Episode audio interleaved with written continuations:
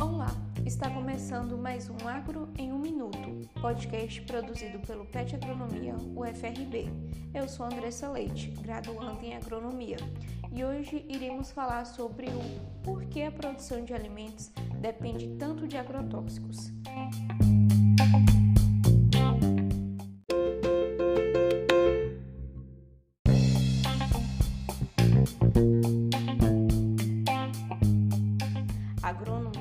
Dizem que o modelo atual de grandes culturas leva ao uso elevado e apontam quais soluções podem reduzir a aplicação dos pesticidas. O jeito de se produzir alimentos em larga escala e quase o ano todo fez com que os agricultores ficassem dependentes do uso de agrotóxicos. Por outro lado, quanto mais se aplica o veneno, mais a praga cria resistência e ele vai perdendo a sua eficiência. Apesar de toda a parafernália química, a indústria de agrotóxicos jamais conseguiu eliminar uma espécie daninha e diminuir as perdas causadas por elas. Perdas essas que continuam as mesmas de 40 anos atrás. Afirma o pesquisador brasileiro e PhD em agronomia Edilson Pascoal, criador do termo agrotóxico. Cada vez mais os ingredientes base do agrotóxico, princípio ativo, acaba tendo que ser misturado a outros para funcionar melhor. Hoje, 330 são registrados no Brasil, na União Europeia são 466 e nos Estados Unidos aproximadamente 500. Mas o que é um agrotóxico? A palavra agrotóxico é usada particularmente no Brasil. No exterior, o termo mais comum é pesticida. São produtos químicos usados na produção agrícola, manutenção de pastagens e proteção de florestas plantadas. Pela legislação brasileira, produtos biológicos e orgânicos com o mesmo fim também são considerados agrotóxicos.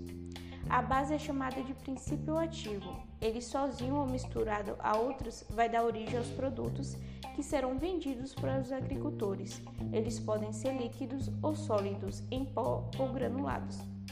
Mas para que serve? Essas substâncias mudam a composição da flora e da fauna para acabar com as ervas que competem com a plantação principal, além de fungos e insetos que podem danificar essa lavoura. Mas por que é tão polêmico? Justamente pela característica de alterar a flora e a fauna. Para ambientalistas, o produto químico muda a naturalidade do ecossistema de onde ele é aplicado o que cria uma nova população de insetos, bactérias e ervas daninhas que não são necessariamente próprias da região. Se mal aplicado, o agrotóxico também pode atingir lavouras vizinhas, criando problemas para produções orgânicas ou até mesmo matar plantações e florestas sensíveis ao produto químico. Isso sem contar os riscos que os trabalhadores rurais correm se o produto não for usado de maneira correta.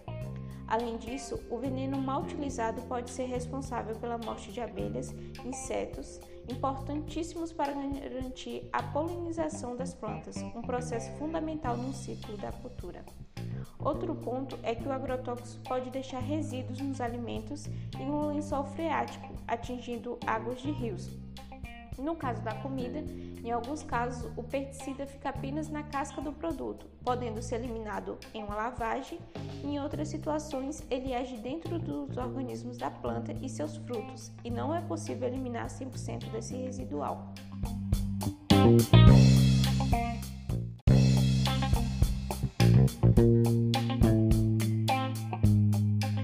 Brasil, existe uma legislação que define limites seguros para a injeção desses resíduos, mas quem é contra o uso de pesticidas afirma que não existe nenhuma prova científica que garanta que consumir resíduos de agrotóxicos em níveis considerados seguros pela lei vai evitar efeitos colaterais.